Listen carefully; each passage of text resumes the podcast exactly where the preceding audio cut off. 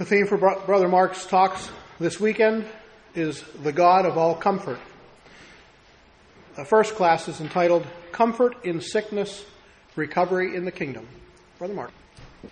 Well, good afternoon, loved brothers and sisters in Christ. First, let me say how delightful it is for Sister Jean and I to be here this weekend among you. We've um, already rekindled some old relationships that uh, have had faded somewhat into the past, and when we have the opportunity to come so far away and visit Christadelphians who are all waiting in these desperate times for the second coming of Christ together, um, the fellowship, the affinities that we have, the feeling of having known someone all their life when you've met them uh, just a few minutes, uh, those things are the richest part of life for us. So we, let me assure you, we are very, very glad to be here on a personal level. But before we get into our into the substance of our subject today, first things first. You will see a picture up here of my grandson. That's what I mean by first things first. You're a grandparent, you know exactly what I mean. The um, preeminence they take in your affections is just over the top, isn't it? This is Silas. And uh, I'm going to start on a lighter note because we're going to get into some very sobering and serious things. And I just think that this is probably the best way to start uh, this particular subject because it's, it's a caricature of what we experience in reality when we grow up and we get blindsided by things we never thought would enter our lives and they become severe trials uh, for little children, they have all the same feelings, but there's really nothing wrong. So this day, Silas and I had taken a walk down to the dock. It was a perfect day. Silas was on vacation. I had the day off. It was grandfather and grandson together. It's a sunny day. We're taking a walk. And I don't know, for some reason, the world as Silas knew it in that moment came to an end. And so um, he didn't want to finish the walk. We, we just got a few houses down, and he stopped in this yard, and he, he gets this look, and he looks at me, and he like freezes in his tracks, and you can see his little fist is clenched, and you can see the, the deep anxiety that is all across his face. Things just weren't going right for Silas that day. And, or in that moment especially, and I had no idea why. There was no reason for him to feel bad. Uh, so I, we never did figure it out, but he had all the feelings of uh, that are concomitant with total disaster, and he was in a very high state of dudgeon. So that's um, the innocence of youth, the way little children respond to the smallest of, of things. And when I was a little boy, this is me when I was about eight years old, um, I really wasn't asking why me. Uh, life was pretty good for me. This was the waterfront. I used to walk down there in bare feet and love to feel the warm sidewalk under my uh, my feet and, and fish for gudgeons off the piers and crab. And I had a, a, a relatively perfect life. But I didn't know when I was this age what would happen to me when I got older. I didn't know. So the question had not come up yet, but it does for a lot of people.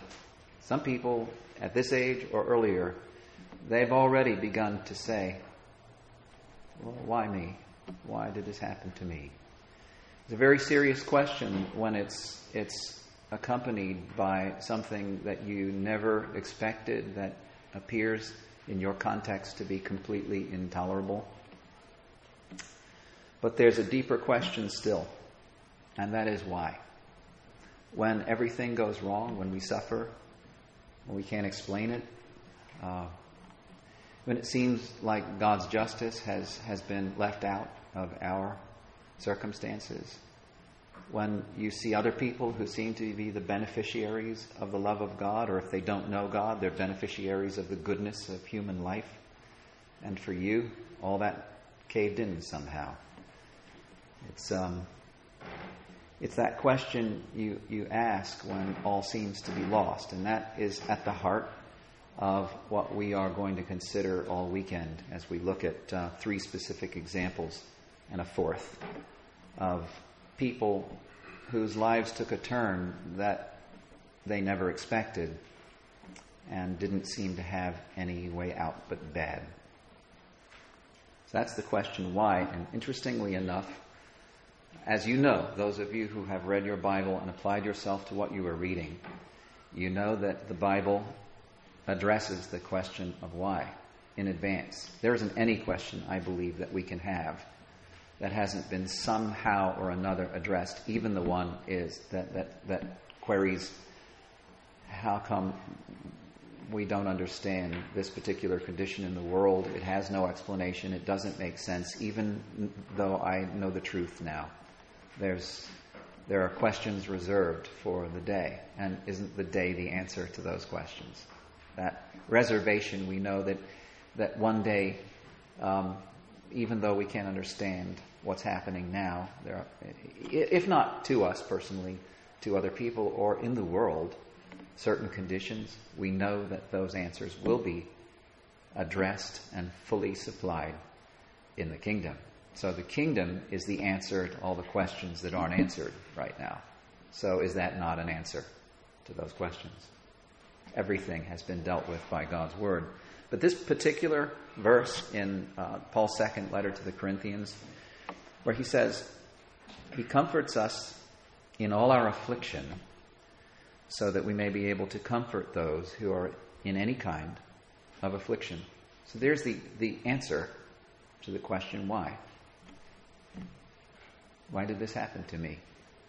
Whether you were young or old, whether you're still in it or not, whether it's somebody you love or yourself or your children, your helpless children, or your helpless elderly parents or those around you, whatever it is, if there's affliction, the answer to the question why is so that we, who have the understanding of God's mind, His purpose, our reason for being, uh, the consequences of mortality, and the consequences of the law, of spirit of life operating in our lives, so that we may be able to comfort those who are any, in any kind of affliction through the comfort we ourselves receive from God. That's the answer to the question, why or why me? So, just a little background on what we will be addressing in this series. Um, it was six years in the making in some respects, uh, much longer than that in other respects.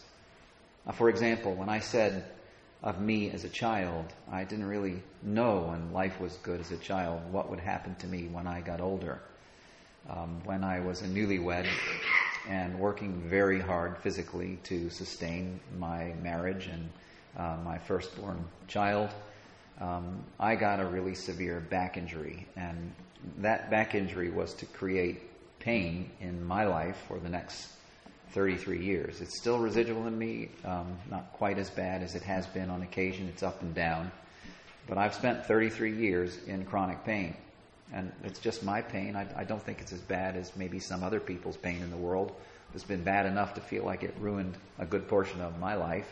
If that weren't enough, in the last 30 years, I had chronic headaches. And those headaches were so chronic and so pervasive in my life as to basically nullify and ruin 10 years of the last 30. So 30% of that time was ruined with headaches. And in all that, you know, I, I, I might have asked, why me? uh, but for the fact that I was raised by two parents who told me about the kingdom from the time that I was dandled on their knees. And so I had a very clear understanding that this, the things that we suffer from, even though they affect us deeply on a personal level, level are not really about us. The world at large is, is very old and, and full of, of suffering, groaning and travail together even until now. And that condition is the larger question that the mind of God addressed from the foundation of the world in the hope that He set before men. Uh, but the, the, uh, in the more local sense to the subject, the series was six years in the making because things came into our conditions came into the lives of, in particular, three of the sisters in our ecclesia, which were so severe, and we, we got so deeply involved with that vicariously we went into their trouble and uh, they were three very distinct areas of suffering that, uh, on one hand, on the arranging board, we had to manage from that level. Um, as an elder in the ecclesia, I had to manage from that level, being the husband of my wife, who was a very nurturing sister uh, to these three sisters. I had contact with the suffering on that level. I was also very close to all three of them in different ways, very different ways. Um, and so, in all of that, when, when you share the tears, you, um, you, you vicariously suffer from the pain, you ask all the questions that suffering people ask. You learn that the feeling most people have in, in such severe conditions is uh, one of isolation from the rest of the world, where although in the abstract they know their people are suffering like they are, but their suffering is, they are isolated in their own suffering to such an extent that they feel all alone. And um, these are all very real feelings. We all know people who are going through them. I think some of you here have conditions in your lives that you are suffering from where you feel like you, you are suffering in silence alone, where nobody really understands. And in most cases, um, how, how does anyone understand what, what everyone else around them uh, doesn't see. How, how, could, how could anyone understand how I felt for the last 33 years? How could I understand how you felt when you gone, have gone through your trials? So, in that, the, the wonder, the majesty, the royalty, the um, depth and richness of the deliverance of God's plan for us comes into such sharp focus in contrast to the affliction that we bear uh, that it takes its full meaning almost only as a contrasting promise to what we are forced to endure in the mortality and the frailty of, of our lives. And so uh, it was obvious to me, and these, these are the various subjects that we'll be, be speaking about between now and tomorrow morning, that when you are experiencing sickness of the kind that is really, really bad, um, the recovery of the kingdom is the most marvelous thing to dwell in. It's a place where you can go and stand on such wonderfully holy ground.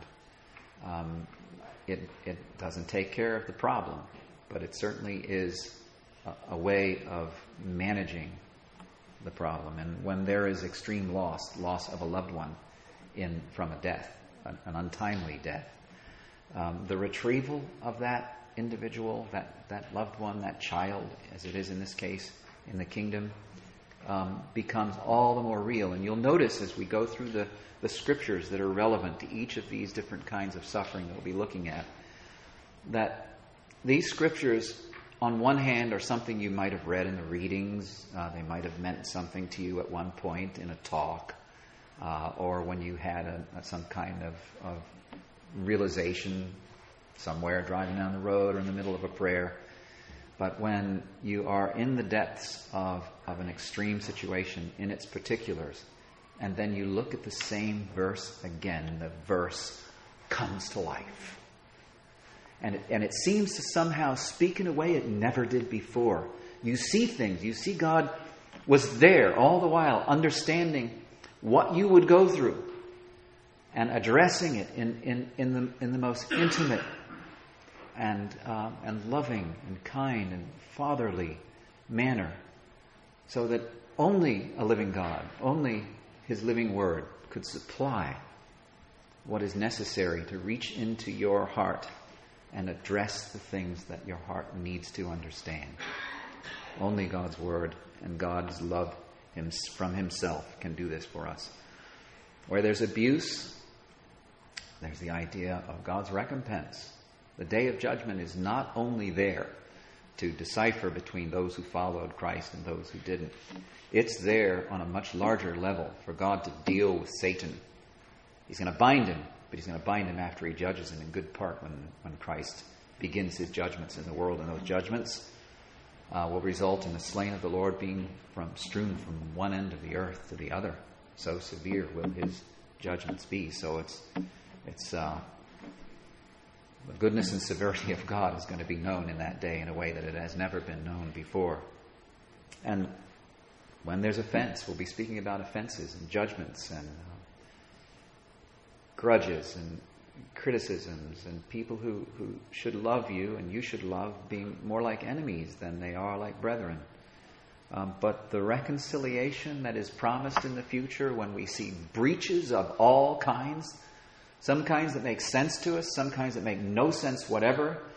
There are breaches that we experience as a community that, in some respects, are irrational, and in other respects, stand in defense of the truth.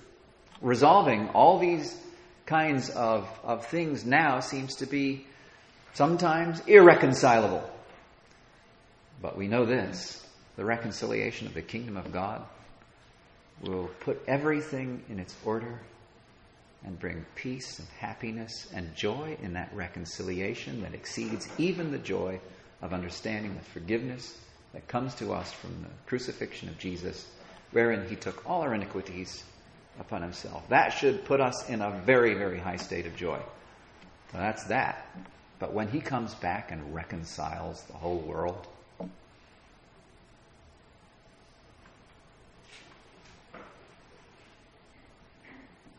the starving are fed, and the sick are healed. And all these little children, these helpless little children, are dancing in the streets. When that happens, that'll be reconciliation from offense like we've never seen before. And then the restoration of the kingdom will deal with all affliction. So, working with these three sisters over three years of time, um,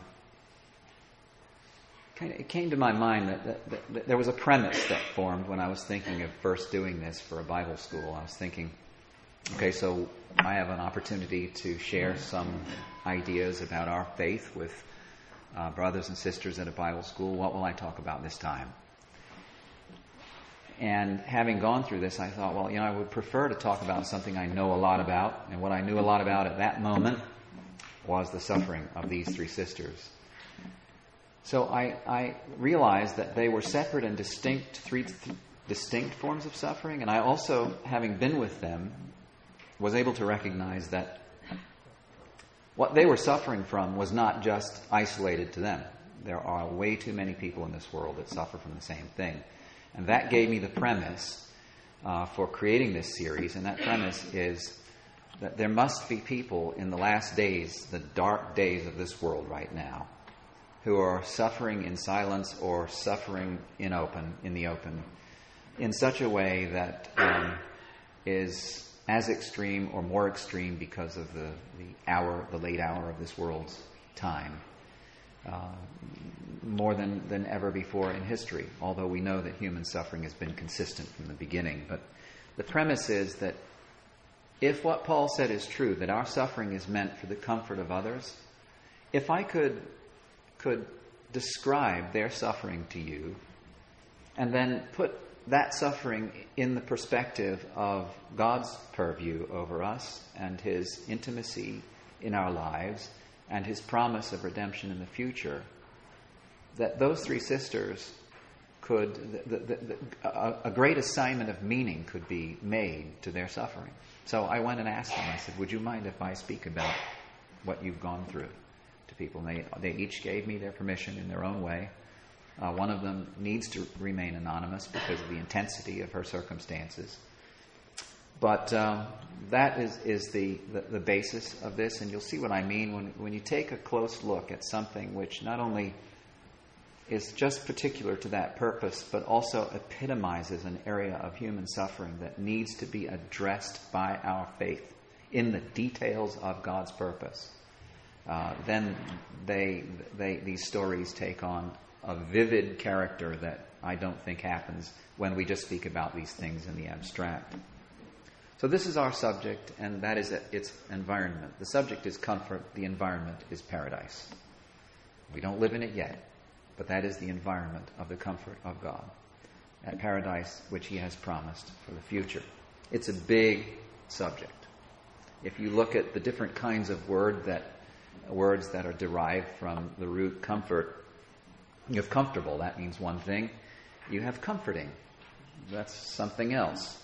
It's all in the context of sufferings. You have the Comforter who is promised uh, with the holy advent of the Holy Spirit and the the change in roles that Jesus made from a suffering Savior to a righteous, everlasting high priest. Uh, you have discomfort and uh, uncomfortable at, on the negative side of the word comfort, but all using the same, the same root idea. I'd like to, to raise a question with you. There are two kinds of, of ways you can define comfort natural and spirit. As I define them here, I've got both definitions up in front of you. See if you can, in your mind, find out what the distinction between the differentiation is between the two. The natural meaning, that is from a dictionary, is of comfort is ease of grief, improvement of mood. So you're in a bad mood, you're comforted, your mood gets better. Uh, restoration of well-being you, you were ill at ease or ill, and comfort came along, and your, your well being was restored. That's the dictionary definition. The concordance definition is interesting because there's a differentiation, which may not be obvious at first, but when we talk about it, you will, you will see that it's a necessary distinction and one that come, can only be addressed in the context of faith. The spiritual meaning is to invite near, As if in prayer you invite God to be near to you, or if in prayer he invites you to be near to him. An appeal for consolation, or to entreat exhortation, or to pray. You see the difference? I pointed out to you. Spiritual comfort is not immediate relief. In the definition, in each case, what was the, the source of the discomfort is addressed, and comfort is the result. But the comfort in the concordance comes to, to comes from a direct nearness with God, an intimate understanding that exists between you and God in your faith, where something in His Word has reached into your discomfort and addresses it but does not relieve it. So you cannot say that spiritual comfort is immediate relief. It isn't. Any more than it was the immediate relief of Christ when he was facing his crucifixion. He was comforted, but it didn't take the, the cross away, did it? If you look at the stories of affliction and comfort in the Bible, immediate relief is not something that is, is uh, necessarily found. In fact, frequently not found in the sufferings. Instead, spiritual comfort is strength. Strength from hope. So the comfort is something that addresses our our disposition while we are suffering. This is a very important principle to understand as we, as we head into this subject. Paul, the, the, the theme came from Paul's second letter to the Corinthians in the, in the first chapter, in the, first few verses there. He says this after he made them um, sorrowful from his first letter. And he did that by saying, Well, concerning your schisms, you got to do this. Concerning the immoral man, you have to do this. Concerning um, our traditions and, and head coverings, you have to do this. And concerning the breaking of bread, well, I hear that you're doing this, but but let's look at it this way. And one thing point after another, he made them sorrowful, and he knew that he was. And and he said, I didn't want to make you uncomfortable, but he knew that the discomfort would bring uh, joy and comfort in the realizations and the understanding that he was going to provide in his descriptions of things. And so the second letter is starts with this, this overwhelming appeal to comfort, where having made them sorrowful, now he's going to see if he can make their comfort, his comfort to them clear. So he says, Blessed be the God and Father of our Lord Jesus Christ, the Father of mercies, and the God of all comfort. And if you read that for what it says, it says that all comfort has to address all affliction doesn't it? If he's the God of all comfort, he has to, that comfort has to handle anything. Whatever comes up. Could be mental, could be physical, could be imposed on you, could be you could impose it on yourself. Whatever it is, it could be just circumstances, something uh, like I said that blindsides you, and you, you never thought that would be your life, and in in a moment your whole life changes. If he's the God of all comfort, it has to address all affliction. So he goes on to say, "Who comforts us in all our affliction." so that we may be able to comfort those who are in any affliction. That, again, is the reason for it. with the comfort with which we ourselves are comforted by God. If there's no comfort coming from God, then there's no real comfort coming in affliction, except perhaps um, for the kind that, that mitigates, you know, our suffering from the human touch or medicine or, you know, a little a little brief respite from from a horrible trial, whatever. But if it's comfort that comes from God, it is pervasive. It is able to handle every aspect of the suffering. For as we share abundantly in Christ's sufferings, so through Christ we share abundantly in comfort too. If we're afflicted, it is for your comfort and salvation. So Paul's now thinking of his life and the things that happened to him. He'd go into a city, he'd go to a synagogue, they'd beat him up, or he'd, he'd be shipwrecked, he'd be in standing water out in the ocean for, for a day and a night, and, um, and all these things were happening. He'd be, he'd be bitten by snakes and, and beaten with whips. So he's saying, well, if we're afflicted, for your comfort and salvation. So, what we're going to talk about this, this weekend is how that works. If that's true, if, if it's by affliction that someone offers comfort to you, what exactly happens in that exchange? I mean, it doesn't happen the saying. He's just reminding them because he's going to go on to explain that in the whole depth of his letter. He says, if we are afflicted, it's for your comfort and salvation. If we are comforted, it's for your comfort. So whether or not it came from affliction or for comfort, he's saying, whatever it comes to you from us, it's for your comfort. In other words, I love you. I could say this to you today. This is why I'm speaking about this subject, because I love you and I know you're suffering. And if you're not suffering personally, you will suffer. And if you haven't suffered yet, you know somebody who's suffering. Or you've been around somebody who's suffering. The suffering, there's, there's enough suffering in this world for us all to be intimately connected to it. And what Paul is trying to get across the Corinthian ecclesia is I, made, I know I made you sorry, but we have a mission of righteousness. We have a mission uh, of, of reconciliation. And it's different from, from this mission of death that the law put on us all and made us miserable in the understanding of our sins. This mission is one of righteousness and joy and peace. And so when I come, however I come to you, I come to you with, with a tremendous amount of personal love for you. Whatever it was, if it's from my comfort or from my affliction, it's meant for your comfort. And that, that is the basis of this series. It is meant for your comfort, and it will work in that regard once we start sharing the, the uh, particulars of the, the afflictions and the way faith works in their context. So he says, uh, when, which you, it is for your comfort which you experience when you patiently endure the same sufferings that we suffer. Our hope for you is unshaken, for we know that as you share in our sufferings, you will also share in our comfort. So there is this interesting statement of context. If you look at his message and you take everything out except his, his use of the word comfort, you can see this is his point. Whatever he says in the, in the, in the second letter is meant to describe the fullness of what he's speaking about when he speaks about spiritual comfort. And it's in the context of affliction. You see how many times he speaks, he, uses the word sufferings and affliction. Um, because the two are inexorably joined. We, we have the affliction, and the comfort is an essential part of managing that affliction. So that's what we're going to look at how these three sisters managed their affliction. I want to make this one point before we start looking at their, their particular circumstances. The time to respond to affliction is before it occurs. If you're young and you're kind of going, I know, yeah, well, okay, it's still abstract. You haven't really been through it yet. Maybe you have, I don't know. But you will. As a matter of fact, that's what the truth is for.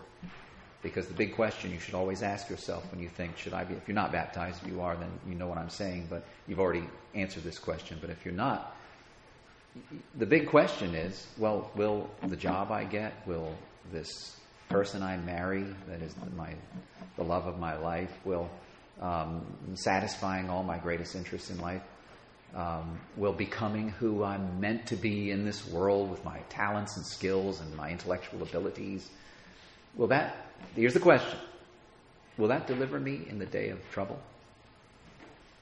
When the day, my day of calamity comes, will any of those things deliver me? Is what you want to secure in your youth is what will deliver you in the day of your calamity. And that's because there will be a day of calamity for every one of us. And if it isn't somewhere in the middle of life, interrupting life as we knew it, it will be at the end of life when a calamity, the calamity of our age, weakens us to the point where we die in pain. I didn't know this until I was with my mother in the last few days of her life. She, she lived in our home, and so we were with her constantly in her dying days. I didn't know how painful it was to die. It's not always painful. My father died suddenly, so he didn't experience that level of pain. But if you die the slow way, it's very painful. So, what had my mother done, for example, to deal with her suffering before it occurred? To deal with the, the calamity of her age. She was 95 when she died, very weak and very uncomfortable. What had my father done to deal with his calamity before it occurred? If you're young, if you're in your middle years, or even if you're getting on, advanced in your years, the thing that deals with, with trouble before it occurs is what God's Word puts into our hearts that provides the strength in time of need. This is why the psalmist said, In the multitude of my thoughts within me, thy comforts delight my soul. Those comforts come from thoughts. And unless you lose your mind, those thoughts will be present with you in whatever state that you find yourself in, in plenty or in want, in happy, the happiness of health or in the misery of, of tribulation. And then he also said, This is my comfort in my affliction, for thy word hath quickened me. How does that, how can that word come in if it hasn't been already put there?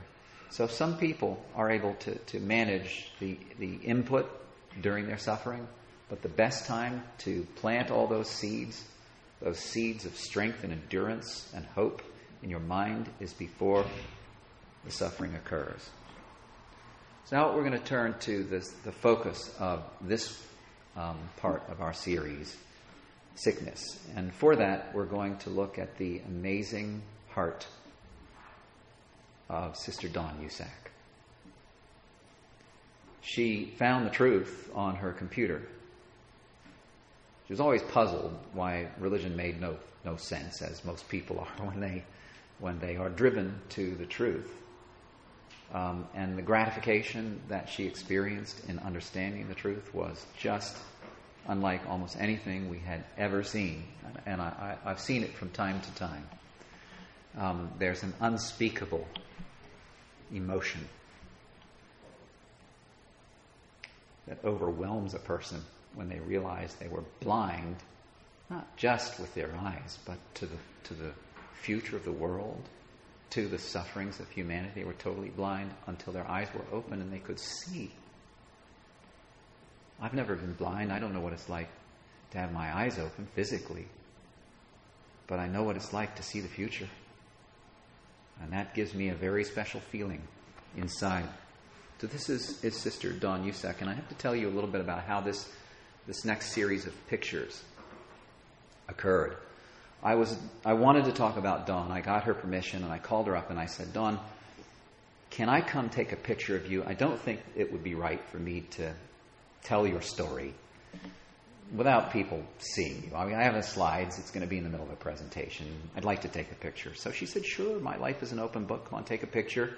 And you can show it in public. It's all right. So she dressed herself nicely that day and we went to see her. She lived across the Chesapeake Bay on Eastern Shore, a couple hours from where we live. And when we went there, um, and she started to tell her story, because I was also going to record her story so that I could get certain parts of it. I noticed as she, I had my camera hanging on my, on my, the front of me here, and I noticed that her expressions were following her story. And this was completely unplanned. This kind of thing I don't think you can plan. Uh, but I, I started just taking pictures of her as she told her story. And what you will see in this are the expressions that are now captured in her, in her face, in her countenance, that correspond to what she's saying in her testimony.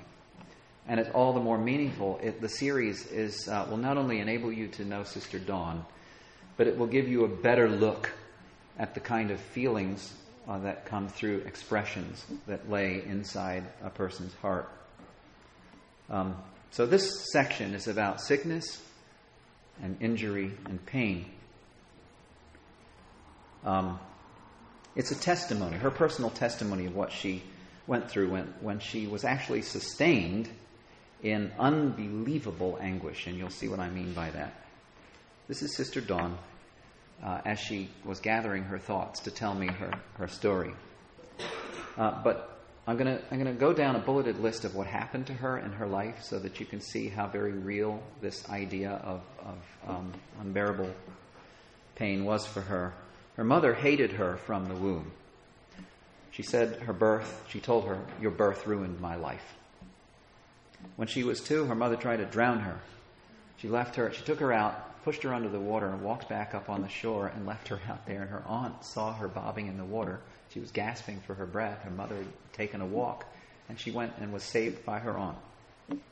At the age of six, her living uncle began to exploit her. When she was 13, she was abused by a taxi driver.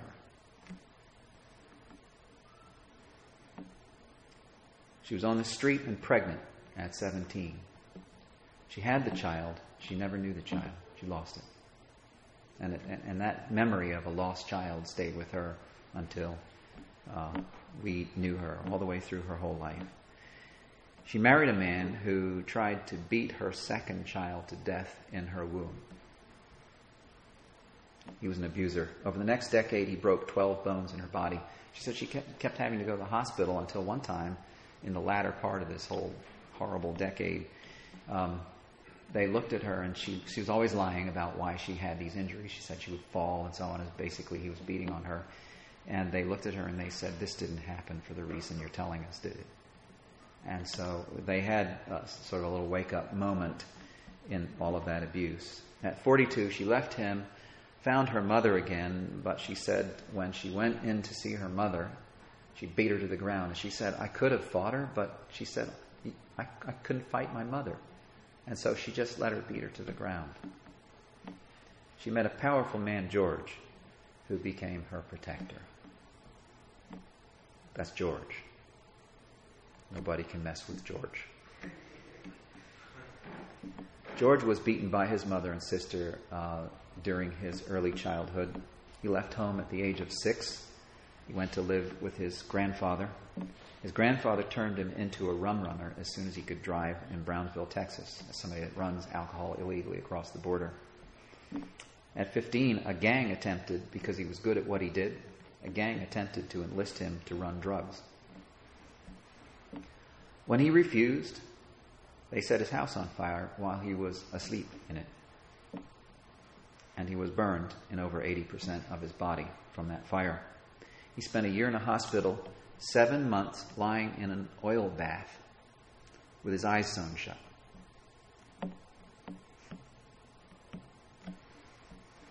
He survived as a powerful man, but as a loner, instinctively, all the while, just in his own simplistic way, seeking God. He could hardly speak, he doesn't speak the English language very well.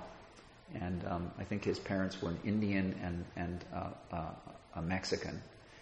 Um, so his, his language is not very good. He had no education. I don't think, think he even went to school.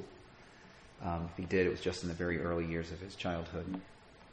He and Dawn met 13 years ago when this was, uh, when I did this two years ago, so it'd be 15 now, and uh, were married in 2012. They were baptized in 2014. Dawn had discovered the truth.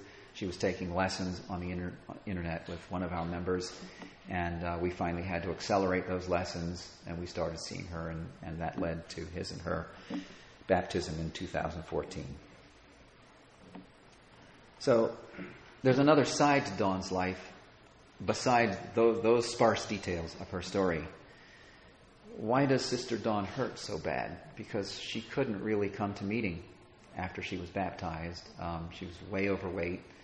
Um, every time we went to see her, she was in pain, pretty serious pain, relentless pain.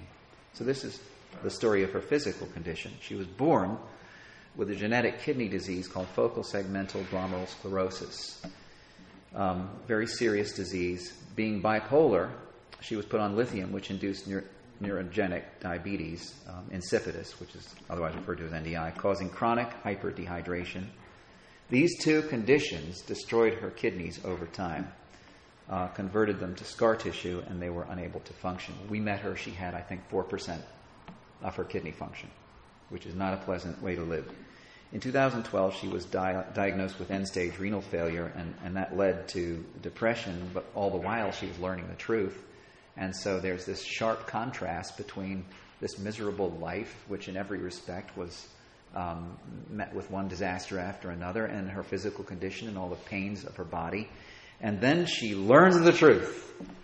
So I don't know about you. When I learned the truth, I was pretty happy. I was also kind of miserable. I was 17. I was miserable because I had become aware of the sin that dwelt, the law of sin and death in my members. And uh, so on that side of it, but I hadn't gone through anything like this. I was raised in a happy family with two uh, wonderful parents who were both diligent and applied in the truth, had been raised in it from their youth. And, um, and, and, and so, so I, I don't think the truth means any more to her than it does to me. But there was something about Dawn when she described what happened to her when she learned the truth and she met Christadelphians that just brought her to life while she was dying. You know, this is a paradox in that, a wonderful paradox. To avoid fatality, she was given two options dialysis or transplant. So she had to wait, and she had other conditions that would, would that delayed everything. She started uh, fistulas, um, which is a vein artery graft for dialysis, and they were very painful. She went on dialysis because her veins were too weak for the fistulas, and they put a catheter to her heart, and she would say something like, That was painful. That was Dawn. Health issues resulted in debilitating weight gain over 300 pounds, preventing the transplant. There were sev- seven catheter treatments, uh, which induced strokes from constant clotting. Can you imagine going through this while you're learning the truth? And, and it was pretty much that period in the, in the four years. Um, in 2016, without precedent or explanation for her, uh, her kidneys suddenly started functioning again. They, she was on her deathbed. She got baptized, and just inside two years, she was able to get off her dialysis, and her kidneys started functioning. We, and she said, This is a miracle. It, it, it must be that God is that close to me. And so all of her hope turned into a kind of a, a an immediate deliverance from a condition she was sure was going to take her out. And yet, with her familial, if you call them that, her, the horrible conditions of her life around other people who have, who used her and abused her, and the physical issues she had to deal with in all of her life. This is her testimony.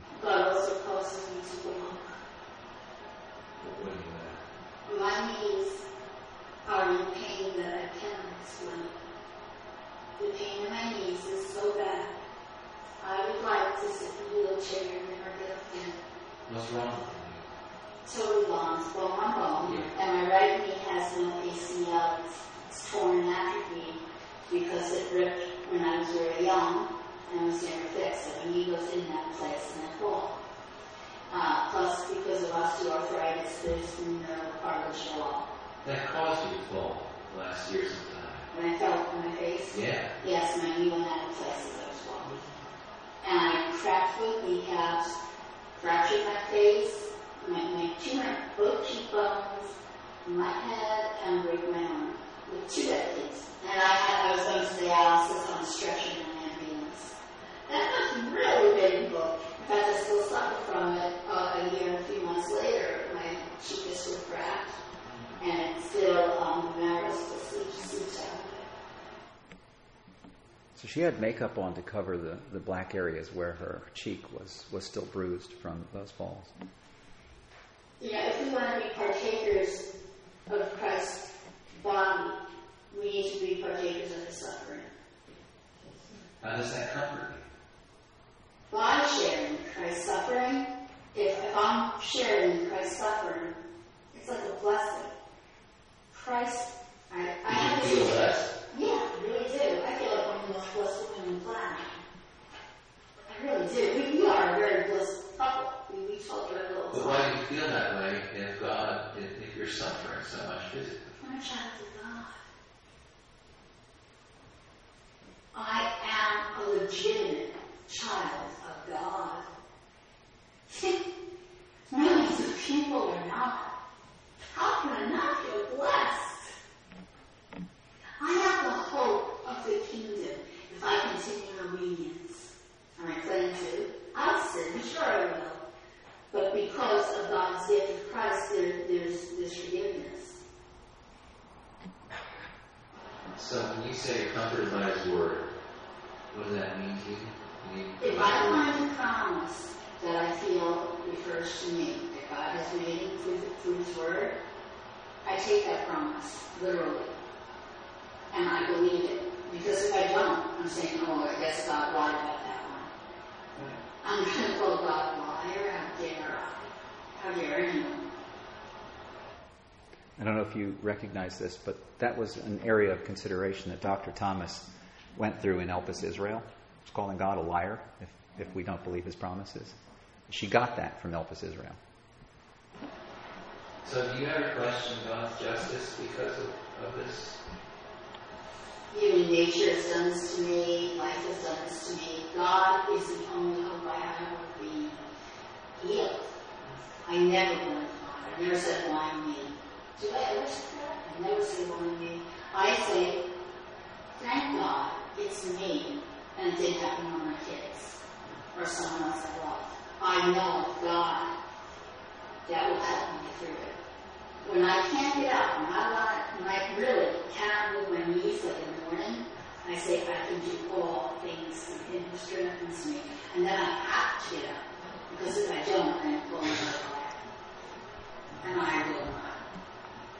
I refuse to pull out a liar, so I get up, and I walk. And that's that's what God does for me. That's how God comforts me, and comforted by His word because God's word will not come back void, empty. So I get up and I walk. But in all that extreme uh, discomfort, how did you find comfort? What was it that comforted you? The hope of the kingdom, How did the hope of the kingdom give you comfort? this too shall pass. The pain shall pass.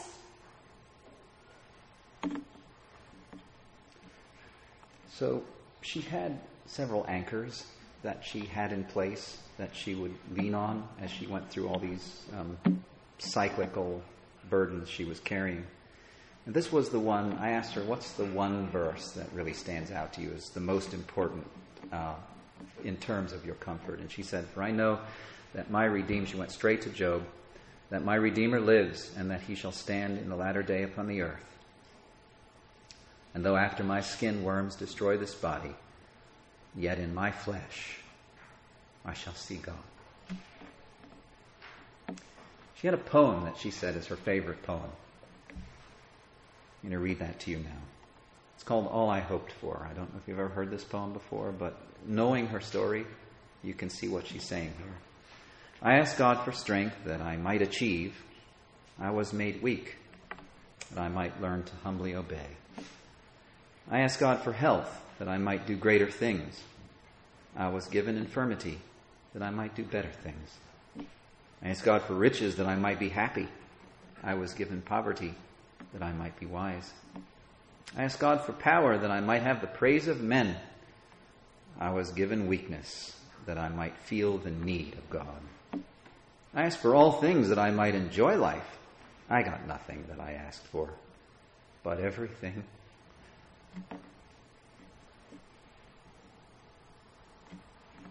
I had hoped for. Almost despite myself, my unspoken prayers were answered. I am among all people most richly blessed.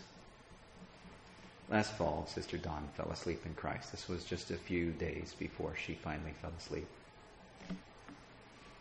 I said, Dawn, do you have a last message? I'll write it down and tell people. She said, Yeah.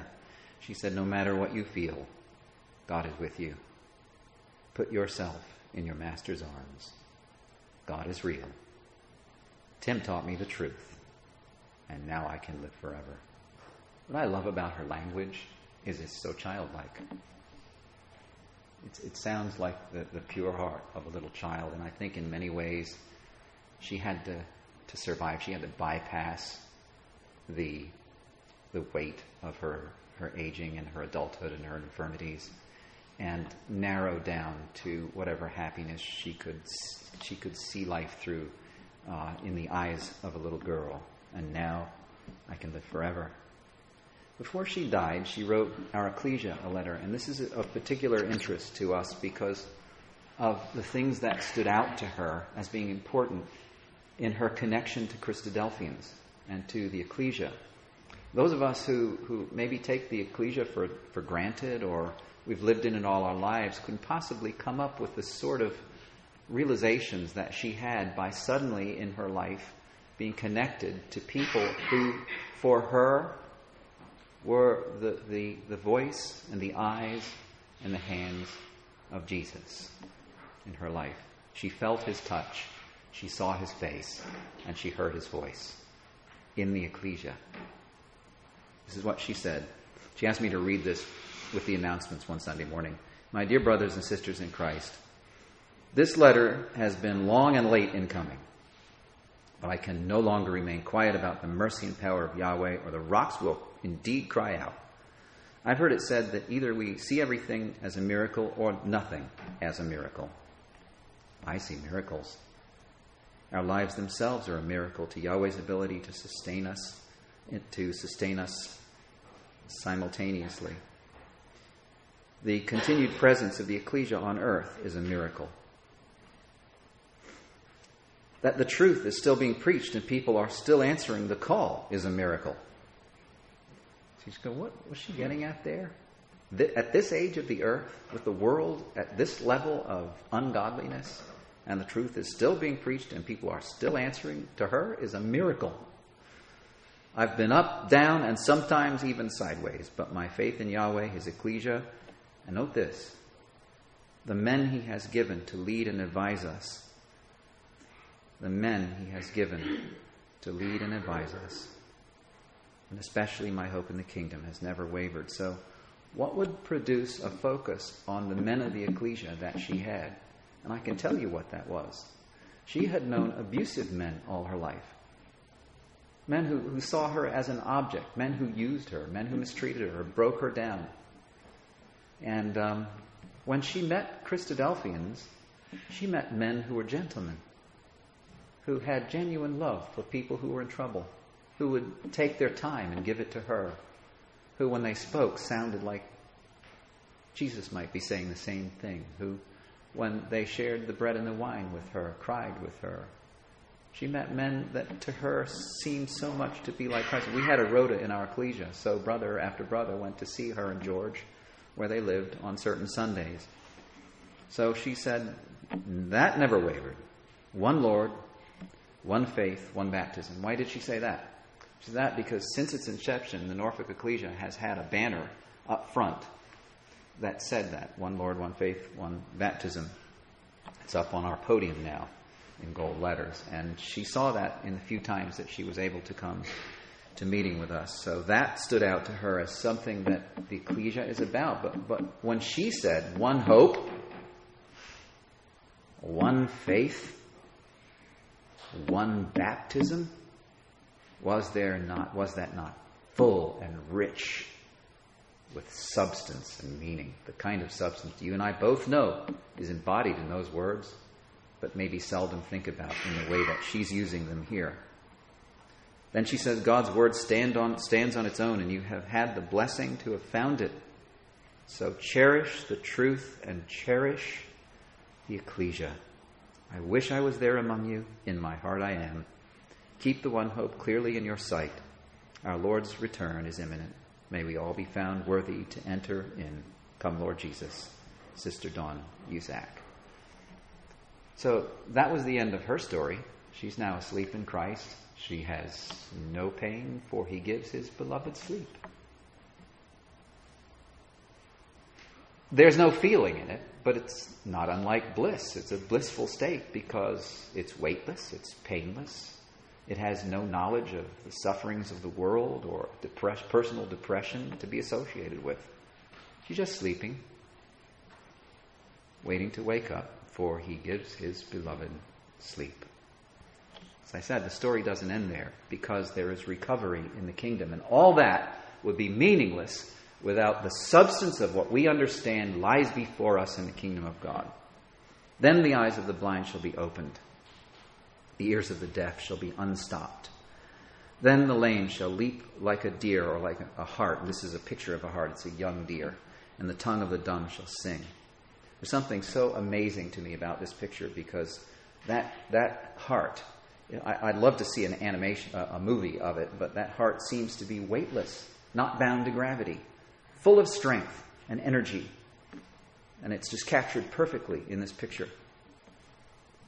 Speaking of Israel, for thus said the Lord, says the Lord, Behold, I will extend peace to her like a river, and the glory of the Gentiles like a flowing stream. Then you shall suck, you shall be borne upon her sides, and be dandled upon her knees. As one whom his mother comforts, so I will comfort you. You shall be comforted in Jerusalem. So the whole concept of this city of peace and the city of the great king and the throne of David and the return of, of Christ to establish that throne. And this throng of people who once suffered standing around him in praise and honor and power and glory to his name, this, this picture of comfort in Jerusalem is full in our hearts. There's almost no detail left out because God has already revealed, through the mouths of his servants, the prophets, what he intends to do in that day when he comes and is with us and he saves us.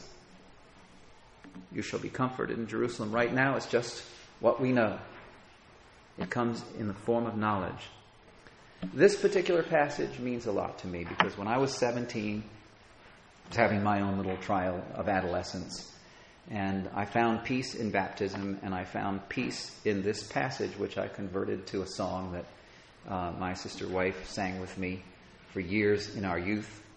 Um, we sang this together O Lord, my heart is not lifted up, my eyes are not raised too high. I do not occupy myself with things too great and too marvelous for me, but I have calmed and quieted my soul like a child quieted at its mother's breast. Like a child quieted is my soul. What a beautiful picture of the future that is. And when you see this, when you see it with your eyes, your heart will rejoice and your bones will flourish like an herb 50 years before the, the time uh, of, of her time with us, when I was in college, my mother had a way of sitting with her hands folded, uh, one over another, in, in her lap. And her hands were the hands of service all my life. Everyone that knew my mother knew that those hands symbolized service. And uh, so I said, Mom, can I, can I just draw your hands? I really just want to capture that that gesture that I think is so beautiful in your hand. So she sat down. She had her, her, her robe on and um, let me draw her hands. And that was when I was, uh, when she was 44 years old. I was in college. Then, when she was 94, 50 years later, fast forward, and she was dying, um, she was sitting in her chair. She had her little arm, alarm watch on, and uh, I looked at her hands and I saw what I had drawn so many years earlier but now in a state of having borne all the weight of mortality throughout her life. And uh, I took a picture of them to relate the two, which I'm now doing, and I have the pleasure of doing in this series. Um, means a little bit more to me than perhaps it would to you, but think of all that and everything we've thought of and this verse. Strengthen the weak hands and make firm the feeble knees. Think of what Dawn would think if she read that, how that would enable her to manage her discomfort with strength, and what a comfort it would be to her. Say to those who are fearful hearted, Be strong and do not fear. Behold, your God will come with vengeance, with the recompense of God, and he will come and save you. And he healed them as an earnest when he was here. He couldn't save the world then. I know he wanted to. I, I think that was the nature of his prayer in Gethsemane when he said, Let this cup pass from me, somehow or another that must have meant if we can just bring in peace and salvation and the blessing of the nations now, isn't it enough? Has the suffering of the world gone on long enough now for us to do it now? Nevertheless, possibly with that thought, he says, Not my will, but thine be done. So his fame spread throughout all Syria because he wanted to do what little he could do in that day. And they brought him all the sick, those afflicted with various diseases and pains, those oppressed by demons, having seizures and paralytics, and he healed them, every one of them. And When the sun was setting, all those who had any who had were sick and were with various diseases brought them to him, and he laid his hands on every one of them and healed them. He healed them all. When I was a teenager, and I would run across this in the readings, um, wherever it appeared in the gospel, and many followed him, and he healed them all. For some reason, it made me cry every time I read it. Um, still does, actually, because the concept of God sending his son to the earth, finally, finally in that day of his appearing, that wonderful day when God rains down righteousness and peace on this earth, and he heals all of the people in the world. And you and I will see it with our eyes and we'll be there with our hands to touch them and heal them like he did. There's so much in that, that he healed them all.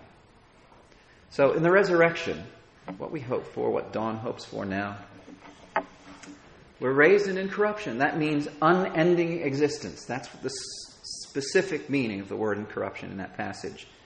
Our existence will never end because we'll now be, have the righteousness of God driving our character and matched with perfect bodily health and unending existence, immortality.